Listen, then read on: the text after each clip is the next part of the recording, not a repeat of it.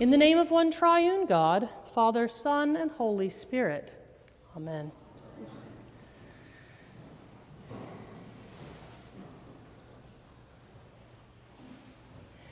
And here we go. From this point on, as we hear the gospel according to Luke, it is clear that Jesus has set his face to go to Jerusalem. And we join him and his band of weary travelers at the end of the ninth chapter.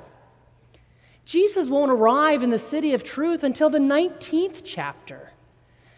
In Luke's account of the good news, it's no longer following Mark's outline of the journey. In fact, the majority of Jesus' travel moments of note aren't even found in Mark's narrative.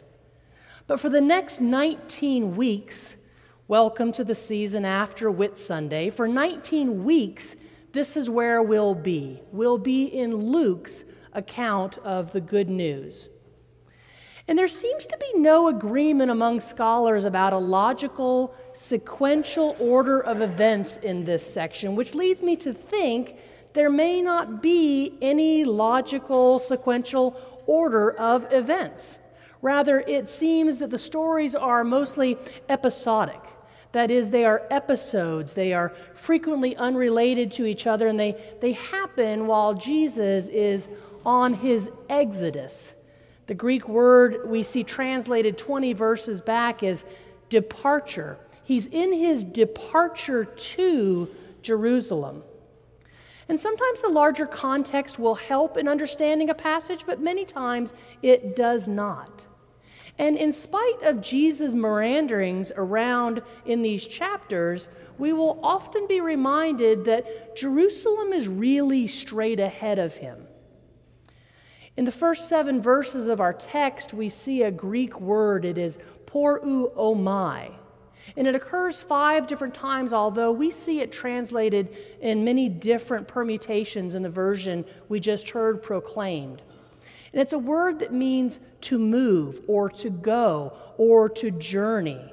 We see Jesus has set his face to journey into Jerusalem, and journeying they enter into a Samaritan village because his face was journeying, and they journeyed into another village. And there's a lot of movement going on in these verses. There's some going and journeying, and it's proper sometimes. And sometimes it is not. You know, just going, being active, and moving in some direction may not always be good. Knowing where our efforts are leading us is important. Knowing from whence we have come is important. And sometimes even knowing why we have departed from one to another. It is important.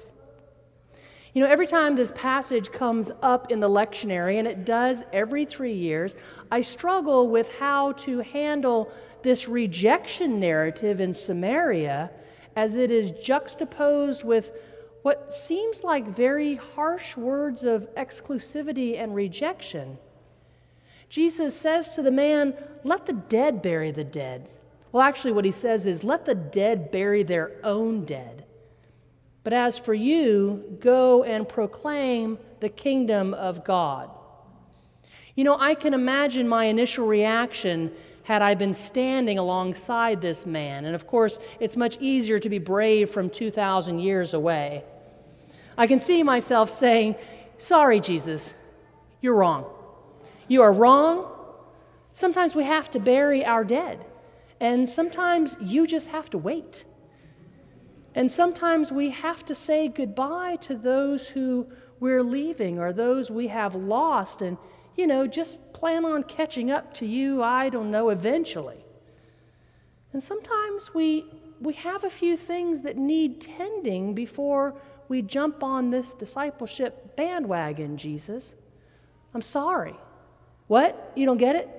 Like what? You, you want examples, Jesus? I mean, what about like grief? Sometimes we have to stop for grief. Sometimes we have to stop for pain. Maybe for love. Maybe for rejection. Maybe for those who we're close to or whom we share deep affection. Not enough, Jesus? Well, maybe we have to stop sometimes because other people don't stop. Maybe we have to stop for people for whom no one stops, for those who the world rolls past, and for whom it sounds like, Jesus, you really don't have a lot of time to stop for.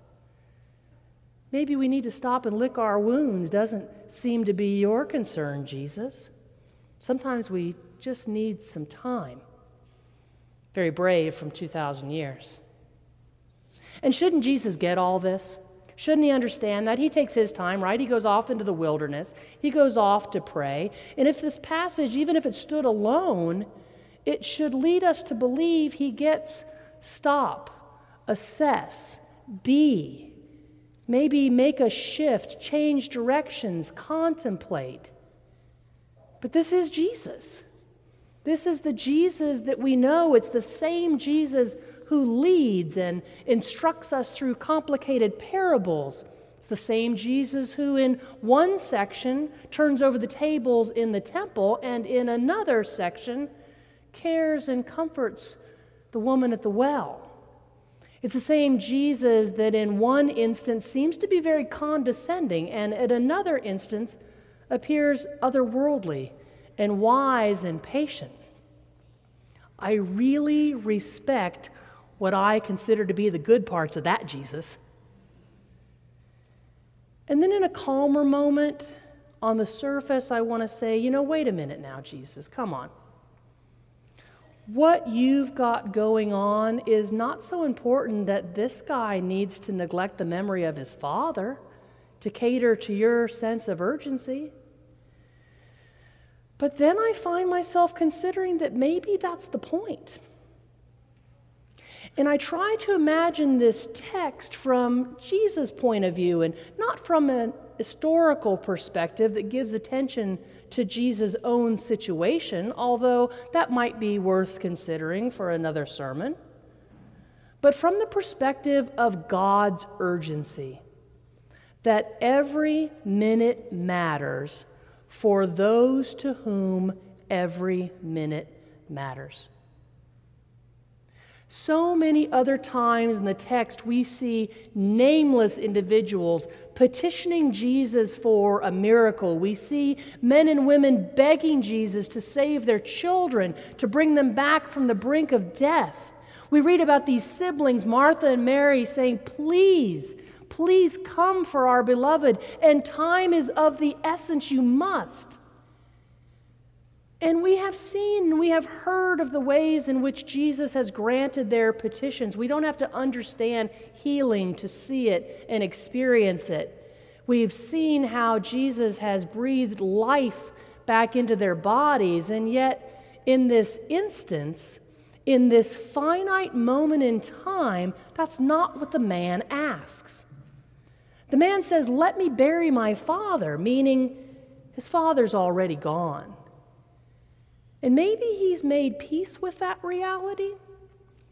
And maybe this man has made peace with the outcome. But at the same time, in this moment, what we see is a man caught between what was and what is, and being faced with his tomorrow right now.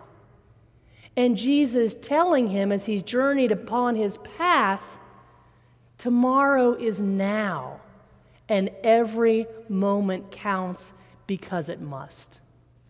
Every moment counts.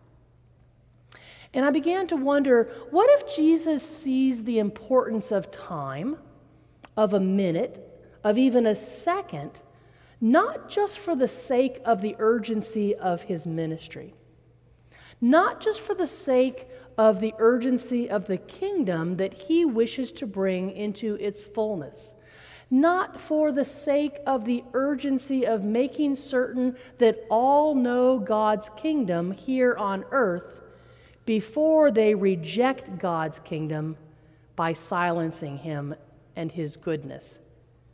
Maybe, maybe the importance here is because being human means urgency, and every moment really does count. Think about the aftermath of your own personal disappointments and sorrow. Maybe the death of a parent, maybe the loss of trust, maybe the rejection of your identity, maybe termination of employment, and the litany of trials and tragedies. And think about the aftermath of the greater horrors and travesties of our collective being. Think about the Stonewall Inn riots, the shootings at Columbine and Sandy Hook and Pulse, the storming of Normandy, Bloody Sunday in Selma, Alabama. Think about the truth of our lives. They are fragile, they are frail, and every moment counts. In the midst of transition and transformation, every moment counts. In the reality of ministry and meaning that take on all of the context and the circumstances of our lives, every moment counts. Every moment has to count since God made the decision to become one of us. Jesus' call is not an insensitive plea to abandon that which is important to us and who matter to us and who make a difference for us. It's a call to let go and embrace the promise that God becoming human means that moments matter, that time makes a difference, and that even seconds matter to God. And why? Not for the sake of our service to the world, but for the sake of our being, just being in the community of God's kingdom. Every moment matters because every one of us matters. Every single one of us counts. So what does that mean about discipleship? What does it mean about Jesus' impatience? Perhaps Jesus recognizes our tendency to put off the moments in time that might actually make a difference.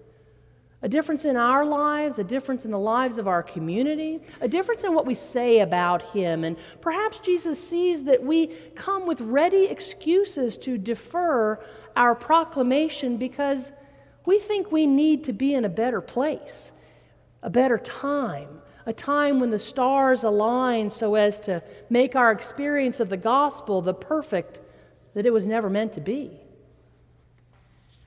And perhaps Jesus simply says, stop making excuses and start imagining experiences that invite, let's see what happens, instead of, I need to get my stuff together. I don't know. Maybe I shouldn't be so quick to assume that Jesus is being insensitive in the moment. Maybe, just maybe, God wants me to do something different. Maybe God wants us to do something different. Maybe God wants us to be at peace with what was when what was was, and maybe at peace with what is when what is comes, and to accept that we've done what we've done, and it's time to be someplace different, to move forward. That our responsibility is not to be stuck where we were, no matter, but to launch out into this next phase of our purpose. I tend, maybe you do, I tend to wait for God's action rather than getting my feet wet. I tend to think, well, you know, God will show me the way. If I'm to do it, God will tell me. There'll be a message. You know, another election season has ramped up. Really, is there any end to that season anymore? Our bishop has taken what I believe to be a baptismal stance with the incarceration of children on our southern border, a stance of how do we express our respect of the dignity of every human being. And so many folks in our community here at the cathedral, the Episcopal Church, throughout Phoenix and around the world are celebrating today, this Pride Day, at the end of Pride Month, the last Sunday in June. I know I'm not making use of the urgency that Jesus calls me to. I know I am not joining Him in His journey to Jerusalem like I should. I know I'm not following like Jesus says, follow. What about you? Are you at your Red Sea waiting for God to do something? Are you at your Jordan River willing to get your feet wet so as to enter the promised land? Maybe you're waiting for someone else to speak justice. Maybe you're waiting for the church to make a statement, to call for righteousness, to make your decisions for you. Or will you embrace the moment and proclaim the promise of God's kingdom here on earth yourselves? Are you waiting for others to stand up for those our world rejects and reviles? Or will you seize the moment and say, God's love is for all? Are you waiting even for those you trust to advocate for who you are, for who God has called you to be? Or do you now find yourself needing to tell your truth and risk so much, if not everything? Because making decisions to lead, to follow, to stay, to go, to obey, to resist, making decisions is very, very risky. How do we measure our witness to our love of God?